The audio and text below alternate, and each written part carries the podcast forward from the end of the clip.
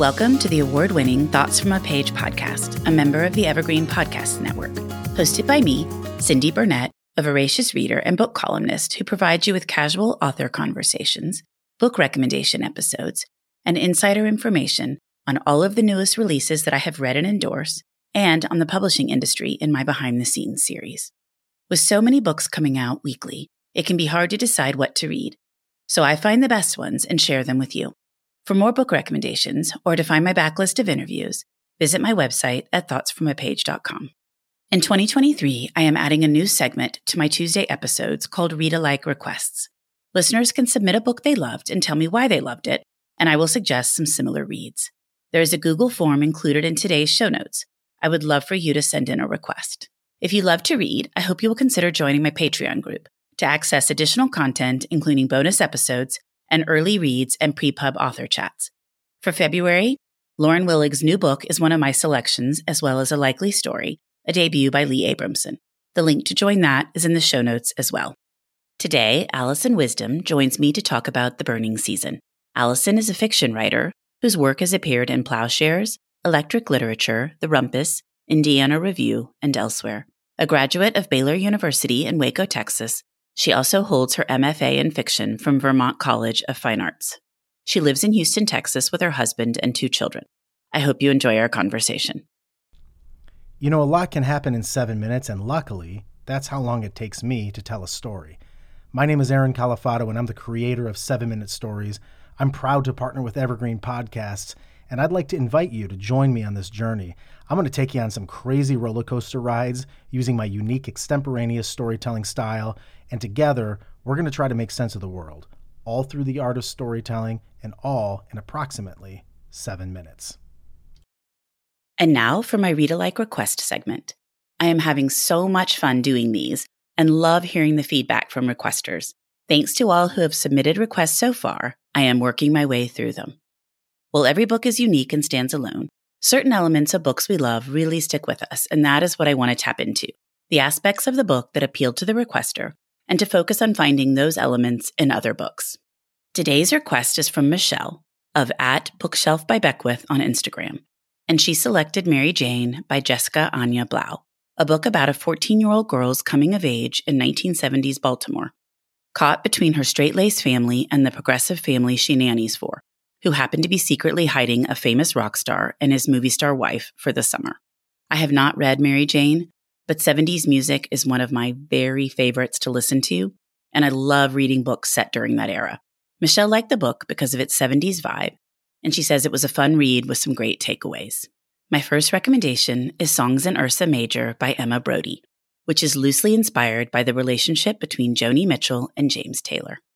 This coming of age tale follows Jane Quinn, a talented singer, as she rockets to stardom, encountering extreme sexism in the music industry battling with wanting to stay true to herself and her music, trying to decide whether to choose love or a career, and more. Brodie brings the music and culture of the 60s and 70s to life, the same thing that appealed to Michelle and Mary Jane. Songs in Ursa Major was one of my top reads of 2021. It is just an outstanding read. My next recommendation is Lady Sunshine by Amy Mason Doan. For Jackie Pierce, everything changed the summer of 1979 when she spent three months of infinite freedom at her bohemian uncle's sprawling estate on the California coast. Musicians, artists, and free spirits gathered at the sandcastle for the season in pursuit of inspiration and communal living, and that summer changed Jackie forever. Lady Sunshine also evokes the 70s era beautifully, the cultural and musical changes that were occurring and shaping the country, and how one girl's life is set on a completely different path after she spends the summer with these musicians. I think it is a great read alike for Mary Jane.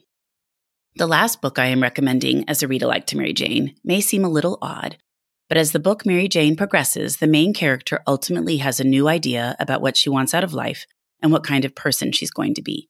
Another book with music as a background and the same focus on becoming one's authentic self is The Unsinkable Greta James by Jennifer E. Smith. Following the loss of her mother, indie musician Greta James struggles with her sophomore album, dealing with fans, and reevaluating her current relationship, while also trying to recover from a public meltdown. The music era is later, but many of the same elements are present, and it is an outstanding story as well. Before I finish, I want to mention three more books. A conversation about books set during the 70s and focusing on music is not complete without a shout out to Daisy Jones and the Six by Taylor Jenkins Reid. It is one of my favorite books about the era. Most people have read it, so I did not include it as one of my three recs, but it is truly a must read if you like this time period. Another book frequently referenced about this time period is the final revival of Opal and Nev by Dawnie Walton, which I have not read, but I wanted to make sure I mentioned it. The last book that I want to quickly give a shout out to is The Daydreams by Laura Hankin, which comes out this coming May. It is set in a later era and focuses on a band made for a TV show, but it gave me really similar vibes to these other books focused on music, and I just adored it. Thanks, Michelle, for submitting a read alike request, and I hope you enjoy these recommendations. And now, on to my conversation with Alison Wisdom. Welcome, Alison. How are you today? I'm great. How are you, Cindy? I'm great as well. And I'm so glad that you're going to be a guest on my podcast. We have met in person and you have been a guest author at our salon, but I'm glad we now get to talk about the burning season on Thoughts from a Page. Yes. Thank you so much for having me. I'm thrilled. I thought your book was so interesting and I love the backstory behind it. So that's one of the things after we talk a little bit about the subject matter of the book that I want to dive into. So why don't you just give me a quick synopsis of the burning season? Yeah. So the burning season is about a woman named Rosemary who goes with her husband Paul to this super fundamentalist little church in air quotes in a small town in Texas. It's kind of her last ditch attempt to save um, her crumbling marriage with her husband, who has um, one of his old friends has started this church, and so she figures if Paul's going to do it, she's going to do it. Um, and it turns out that the church has a lot more darkness in it that maybe even Rosemary has in herself. Um, and so it's a lot about trying to reconcile what you believe and what you want to believe, and basically what you will give up and sacrifice in order to make relationships work, and a lot about Rosemary finding her identity and kind of reclaiming her autonomy. So I can't wait to talk about this again, but how did you come up with the subject matter for this one? So, weirdly, um, when I went to college, there were there was this guy okay, you know, when you are like a freshman in college and you're just like, I will hang out with literally anyone so that I'm not hanging out by myself. And you kind of find yourself in this like big random friend group before everyone kind of finds their real friends. So this guy was in our big random friend group and he eventually drifted out of the friend group. But years later, someone reached out to me and was like, Hey, do you remember this guy and they sent me this Texas Monthly article about him. And he had started, a, again, I'm putting in air quotes, a church in a small town in Texas. And this church is 100% super culty. And yeah, they just went into this little town in Texas and kind of bought it up. They're very like isolationist and very super fundamentalist. And I was just so floored by the idea that someone who was like so close to me, not like relationally, but proximity and friend group would be able to start something like this and that there were people who were my age who were joining it just blew my mind and i started writing about a woman who i thought might find herself there it must be so wild in not a great way i guess to realize you knew somebody who has now started a cult Yes, so wild. And uh, I mean, I am very interested in cults. And so I was like, wow, this is perfect for me personally. but since I'm not involved in it, but yeah, it is, it's definitely the community is troubling and dangerous, I think. not like they're going to go blow something up, but just for the people who are involved in it, it's, you know, so damaging, I think, to people who are trying to figure out, you know, how to live their lives and what they believe in. Well, and this is a very different cult from the Branch Davidians, but with this being an anniversary of all of that, there are a number of books coming out related to that. And it just always makes me think Texas and cult and think, okay, what is the deal with Texas and their cults? Yes. Okay. So I've thought the same thing. And I think part of it is that Texas is so its own thing. Like, no one tells us what to do. We are our own little country, we are our own little world.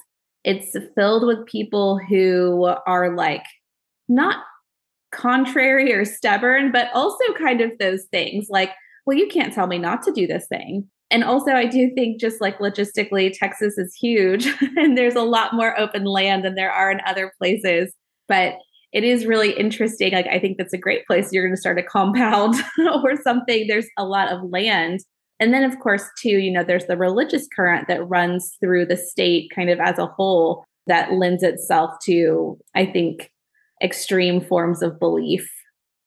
I think the religion and the large amounts of space are definitely two of the big contributors because you can go truly into the middle of nowhere and mm-hmm. operate, you know, what, whatever you want to do because there's just so much space. And then, yes, there is definitely religion is a big thing here. And so I think the combination of the two, I just always think these cults are so crazy because they take religion to the nth degree and really become not about religion at all, but instead about the leader and his followers and, you know, what that leader wants to accomplish. But it, it they definitely use the guise of religion.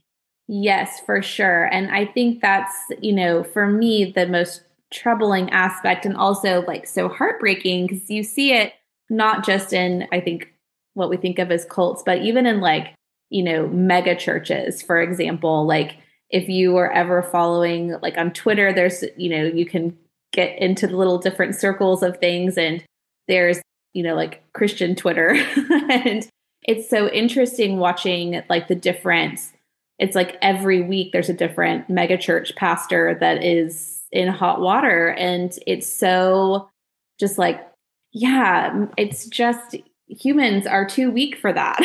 You know it's just the desire to have like power and control is just so great. I think that it's like you know maybe humans aren't meant to be in charge of large groups of people in that way but yeah it's so interesting. And I think one of the things that really has drawn me to like religious cults in particular is that I grew up in a religious household and I'm still a Christian today. And it's like looking looking at a place like you know the cult that inspired my novel is like looking in like a funhouse mirror where it's like you can tell what you're looking at but it's distorted enough to be like disturbing and you're like, well, I can see some similarities, but oh, it's not the same thing. But yeah, it's I, it's been very you know humbling for me to think about.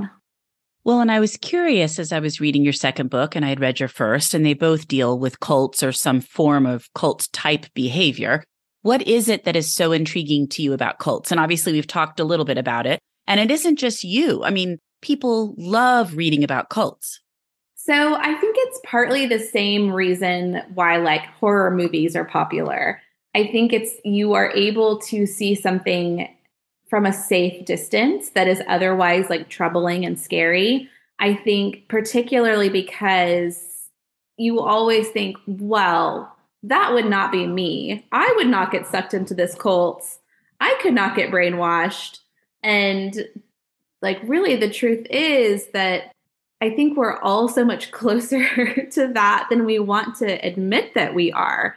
Because what cults really speak to is like a desire for belonging, a desire for answers, and for, um, you know, somebody to be like, okay, I see you in your struggle. And why don't you just let me take care of that for you? And then that is really seductive to have the promise that someone could make that better. And I think about my own life, and there have definitely been times where, man, I would have been so much more susceptible to someone offering me that that I was at other points in my life. And so I think it, you know, cults speak to a very tender human part of us that we don't always like to acknowledge is there. And so I think the appeal of cult narratives is like, okay, I'm kind of getting to indulge that a little bit safely behind the pages of this book or my couch at home or whatever it is. And so, yeah, I think it's just, yeah, it's just interesting and it's so human. And I think, you know, we're we're drawn to things that are in some ways a spectacle, which a cult can be. And I think humans want to understand. So I think they want to look at something like that that is so hard to understand and think, okay, like, how can I understand what's happening here? How can I make sense of it? How can I make sure this doesn't happen to me? Yes, exactly. I think that's so true. And also just, you know, an understanding for the way the world works. And so I think that, you know, that's why people end up in real, real life cults is okay, well, these people have got some answers. Supposedly, I might as well just give it a shot. And I think you're right that there can be times in your life when you are much more susceptible to that. When everything's going well, life is good, you're going to just brush it off. But if you really do get down or you've been hit by a variety of things, you can see where it would be easier to think, oh, maybe I could use some help here. And if this person says they have the answers, then maybe I should try that. Nothing else has worked. Yes.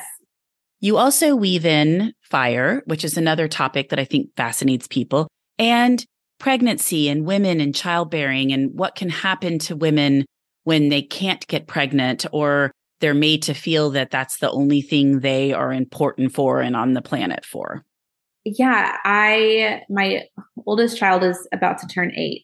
And so since really since I was pregnant with her, the idea of motherhood has just completely consumed me both like in a literal physical way and that my that's my life all day every day, but also just like you know what it means and what it's like to be a mother or a woman of childbearing age here in America and in Texas after my first baby, I could not get pregnant again. And so I was writing the burning season and thinking about it at a time when I was really struggling with my fertility and just the idea like that there's something about your body that's not working right. I remember reading Hunger by Roxane Gay, and she's talking about having an unruly body. And in her situation, it's obviously about weight and mine is a little bit different, but it did feel the same way. Like my body is not doing what it's supposed to do or what society is saying it needs to do. And it was really such a consuming thought for me. And, you know, people are so well meaning and everyone had different advice. Well, maybe you should do whole 30. Maybe you should try acupuncture. Maybe you should like do um, some kind of like weird aromatherapy thing. And I was like, oh, I'm just so exhausted by the thought of it. And it's like, well, what if I just, what if I just didn't want to have a baby? And, you know, I obviously did. I was going to a lot of trouble to have one, but I was just thinking about how hard it is to be a woman. And it's just kind of a damned if you do, damned if you don't. Like, there's just one right way to be a mom and then oh you don't want to be a mom well then maybe there's something unruly about you as well and so when i was thinking about rosemary i wanted to kind of pay tribute to the fact that that it's just it's not for everyone and that's okay those women should be celebrated as well Absolutely. I think there are several things about what you're talking about that are important. One, that some women don't want to be moms at all, and that there is absolutely nothing wrong with that. And that society, well meaning or otherwise, is kind of constantly pushing that. And it's uncomfortable for women who are like, I don't want to be a mom. And then the next is you may be a mom of one child and you may only want to be a mom of one child or two children or whatever the number is that is your own number. I think once you have one child, everybody starts immediately asking you, when are you going to have the next one? How many are you going to have? Some of these questions that really are more personal than sometimes people are treating them. Yes. Definitely. And I think, you know, like in in Rosemary's community, the Church of Dawes, like it's childbirth and motherhood is such an essential part of what they believe, like that you are doing uh, what your body was meant to do by becoming a mom. And so it's very like just a nature of a cult. And in some ways, you know, that closeness is a real gift. And in other ways, it is very destructive. And in Rosemary's case, you know, it's a very insidious intentions and interest in someone's like body and what they're doing with it in regards to having kids or not. And having control over it or absolutely no control over it. Yes, exactly. Well, how about point of view? How did you decide who would tell the story and how you would tell it? So it was always Rosemary's voice. Kind of the way that I work when I'm writing is I write first by instinct. And then after I feel I've given it a little bit of time, I go back through and I interrogate those instincts. Why did this feel right to me? And so for Rosemary, it felt very apt for her to be, it came to me as first person. Like, okay, so why am I in Rosemary's head? Well, it's her story more than anyone else's, which is different than We Can Only Save Ourselves, my first novel, where there's a chorus of voices. And in Rosemary's, like, she is in a very claustrophobic situation and she is trapped. And so to me, a first person point of view, like you are stuck in Rosemary's head for good or for bad. and I wanted the reader to feel the same way that Rosemary felt, which is that, you know, this is all you have is her insight and her perspective. You're not getting anyone else's perspective.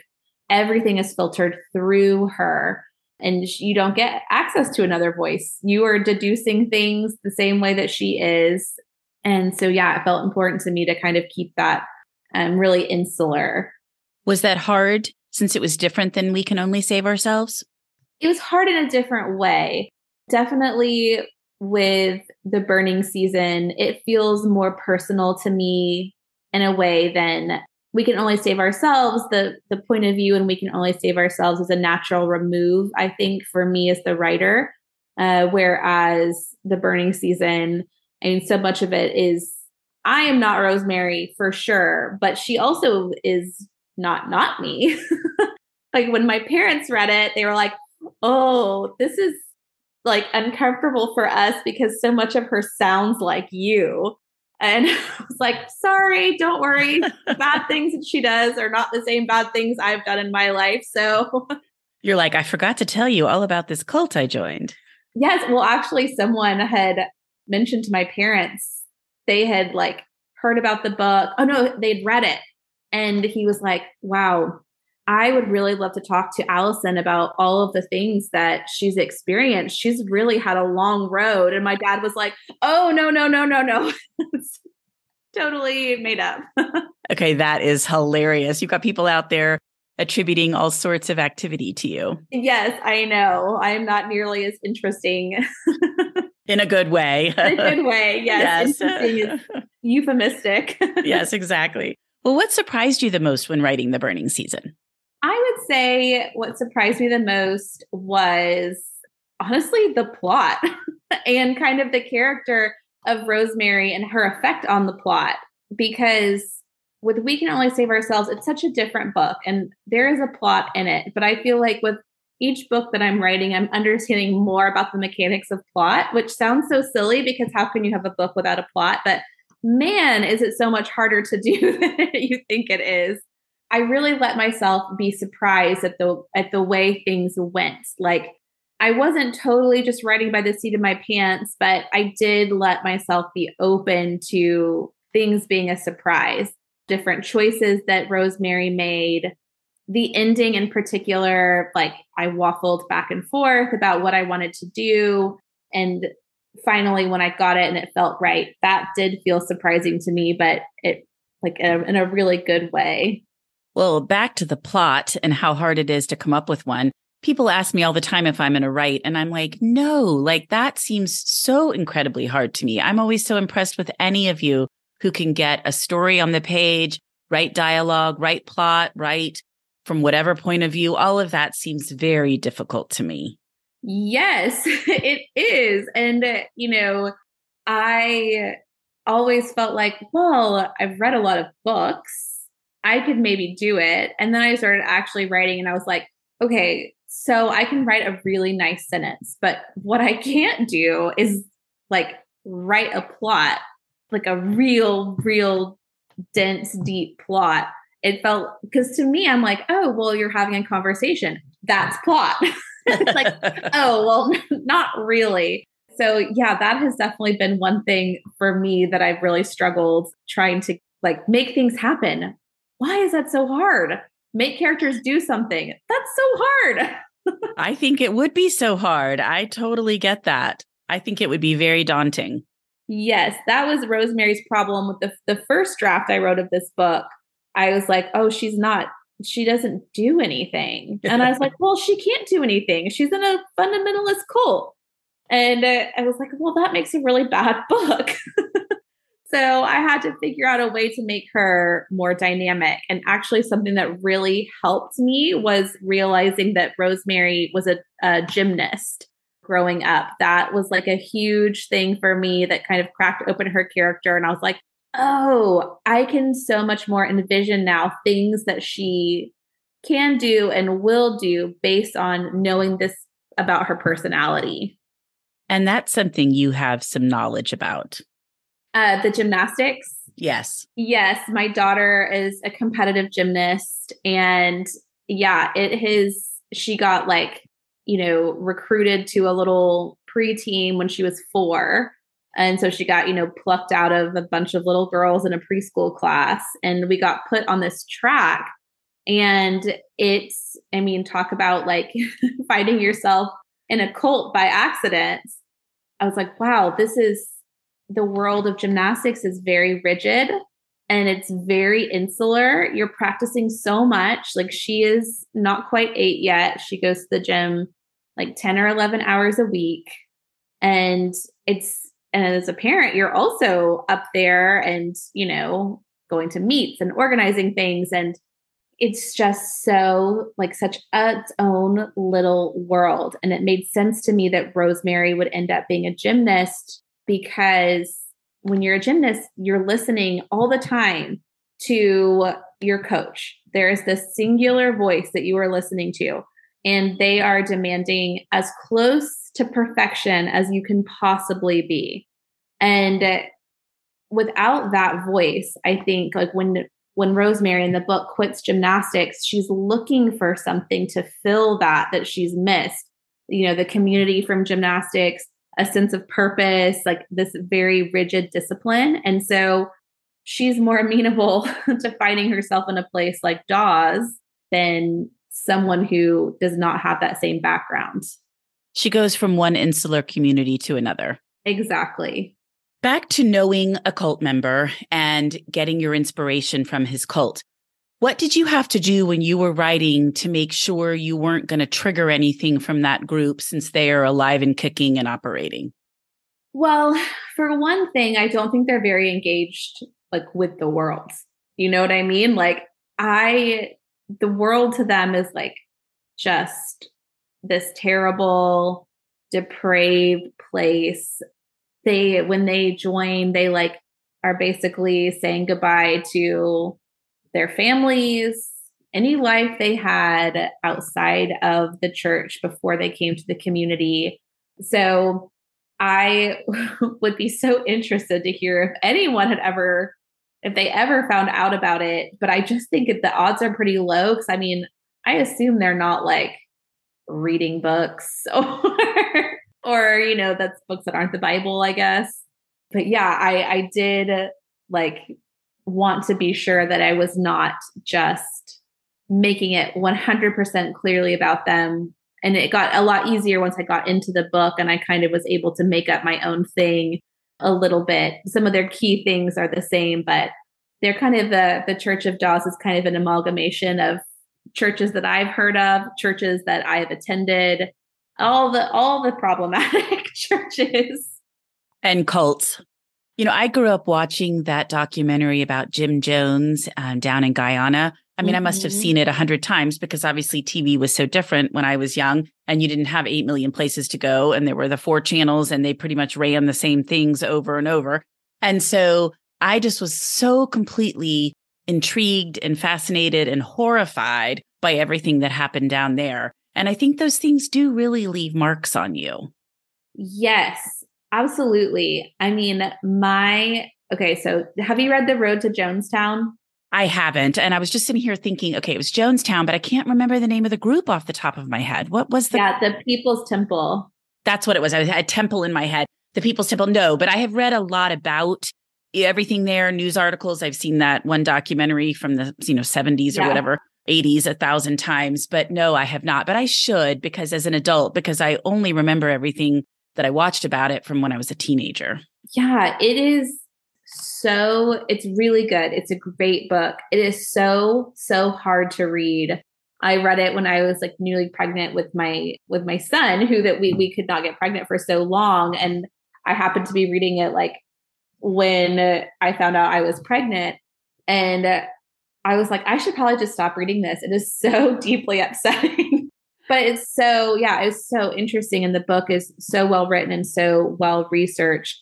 But yeah, I mean, that kind of thing, like, it leaves a huge scar, I think, on the whole country. But like in the book, I think it's in Road to Jonestown, they're talking about how, you know, in, in Northern California, where uh, the People's Temple was before they went down to Guyana, like there are so many people who are still you know their relatives were in people's temple or they knew people who were and it's just like you know psychically scarred their their community and they talked about how like it's so offensive to hear people say like don't drink the kool-aid and but yeah those things really leave these indelible marks not just on i think individual people who were affected by it but like everyone.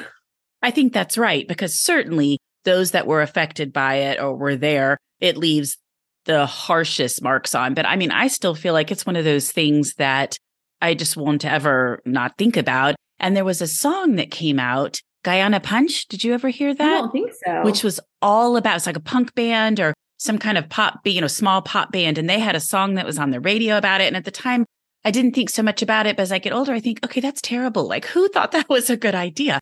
And, you know, how did it run on the radio? So, yes, I just think um, I'm sure that community probably doesn't want to hear one single word about Jim Jones or Kool Aid. Mm-hmm. Yeah, it's, yeah, that, that one in particular is just such a gut punch. It's just unbelievable. Yes, definitely. And the Branch Davidians as well. And I really would like to pick up one of these David Koresh books or one of, I think there's a book called Waco that's just come out. I would really like to read one of those because I'm not as familiar with the Branch Davidians, but obviously it happened in Texas and I remember when it happened. Yes. Yeah. And um, I went to Baylor. And so when I went to Baylor, it was before like, you know, Magnolia Market and Chip and Joanna and before like the football scandals and everything else. And people were like, oh, Waco, the Branch Davidians. it was like, oh, yeah, yeah, I guess so. I guess so. And you know, you can still go out there. It's not actually like in Waco, it's like 15 minutes outside of Waco. We were always mm. like, yeah, yeah, yeah, it's not in Waco exactly, but you can still go out there to like where it was. And there's like a little visitor center, and there are still people who are practicing out there the same things that David Koresh was teaching, which is fascinating to me. I agree. And I did not know that. Yes, I knew Waco. And it's interesting because I do think Chip and Joanna have changed the focus in a good way off of Waco from Branch Davidians to now Magnolia. But it's just interesting that those things really do stick with people and why other news cycle items come and go. And you think, oh, I remember that. I think these type of things really stick with people a lot longer. Yes, for sure. And I think, you know, when there's also like photographs. I mean, I that I remember my mom telling me, I can't remember how this even came up in conversation, but like a long time ago about Jonestown. And she was like, I can remember seeing the pictures and like seeing them on the news and on magazine covers and how like that has stayed with her for so long. It's things that are just so shocking. And I think the same thing too about the Branch Davidians, you know, uh, televised in so many ways and how yeah that just it definitely shapes a place and that is true of waco for sure Yes, no, I agree with that completely. And I think you're right, photos and videos, because it really does become kind of branded in your brain. Yes, uh huh. It becomes a part of a place's mythology too. It, uh, you know, like Waco, I feel between that and Baylor, there's like a, you know, a weird religious undercurrent kind of that goes through the city and yeah it's it's very interesting it is one of my very favorite bookstores, Fabled, is there. Yes.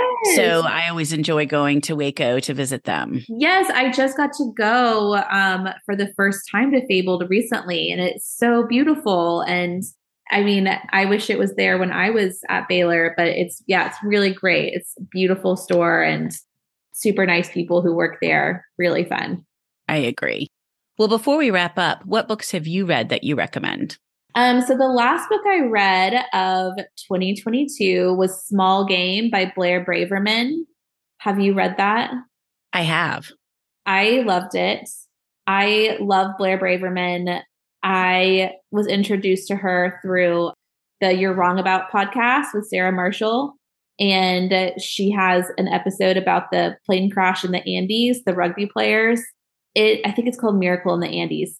If anyone is listening to this podcast, when you're finished with this one, go find that episode of You're Wrong About. It is so good. And I was so excited after hearing this episode to read a small game and I I loved it. I thought it was like so beautiful and so interesting and so like hopeful and sad. It was made me feel all the things. Then I'm currently reading The Villa by Rachel Hawkins, which so far I'm not finished yet, but it's super fun. I love books about big, old, creepy houses. I love them. I will read every single one that is given to me. I aspire to writing a book someday about a big, old, creepy house. And if you uh, already read The Villa, which I think just came out last week, but you're looking for another kind of like part of the book is in the like late 60s, like folk music scene. Wylding Hall by Elizabeth Hand also fits some of those boxes. So if you're looking for a big creepy house, same sort of vibe, check out Wylding Hall. And then I am very excited for Maddalena and the Dark by Julia Fine um, to come out later this year, this summer, I believe. So those are the books that I've recently finished and one that is on my radar that I cannot wait to read. And what else has Julia Fine written? She wrote her debut is What Should Be Wild. Okay.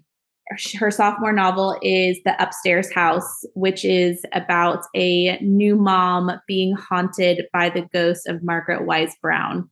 Oh, how entertaining. Okay, I'm going to have to look for that one. Oh my gosh. It is so, so good.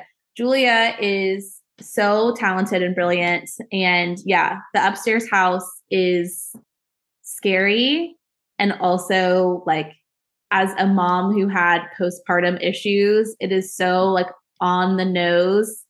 I mean, it's like right up there. If I were you, I'd read it paired with Night Bitch by Rachel Yoder for just a back to back haunting motherhood sort of stories. For some happy reads. yes, for some happy, uplifting reading. Ah, I have to wait on those for just a tiny bit, but yeah. well, Alison, thank you so much for joining me today on the Thoughts from a Page podcast. And I can't wait for those that haven't read The Burning Season yet to read it. Thank you so much, Cindy. It's so fun. I'm a grown up. Me too. Yep, me too. But you know, these days being a grown up can really suck. Luckily, we're grown ups who grew up in the coolest generation. We had video arcades and also some of the best TV and movies ever made. We lived the origin of awesome consumer electronics. The list goes on and on. Yep, Generation X. Exactly. And we're Gen X grown up. Every week, the Gen X Grown Up podcast explores media, tech, toys, games, and more from both yesterday and today. Through the eyes of Generation Xers who absolutely love that stuff. You can find us on iTunes or wherever you get your podcasts. Or find us on our website, genxgrownup.com. All right, you think that was good enough? I, I hope so, man. I'm tired. Who listens to a promo on a podcast and then goes and listens to a different podcast? Right. I, I, I've never done it. no. Right. Thank you so much for listening to my podcast. If you like this episode, and I hope you did, please follow me on Instagram at Thoughts from a Page. Consider joining my Patreon group to access bonus content and support the podcast. Tell all of your friends about the show and rate it or subscribe to it wherever you listen to your podcasts. I would really appreciate it. The book discussed in this episode can be purchased at my bookshop storefront, and the link is in the show notes. I hope you'll tune in next time.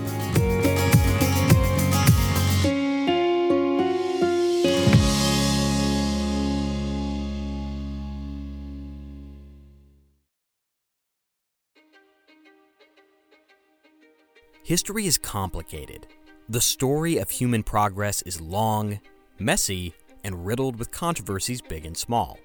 On Conflicted, we dive headfirst into history's most infamous events and contentious figures. We try and untangle the good from the bad, the fact from the fiction, and the monsters from the misunderstood. Was Genghis Khan a murderous butcher or a civic pioneer? Did the Allied powers go too far in firebombing the German city of Dresden at the twilight of World War II? And how did the Marquis de Sade acquire such a sinister reputation? And was any of it true? These are just a few of the tough questions we wrestle with and investigate on Conflicted. So if you love history or just enjoy a good story, please join me, your host, Zach Cornwell, for a fascinating new topic each and every month. Conflicted, a history podcast, is available on Spotify, Apple, or wherever else you get your podcasts. I hope to see you soon.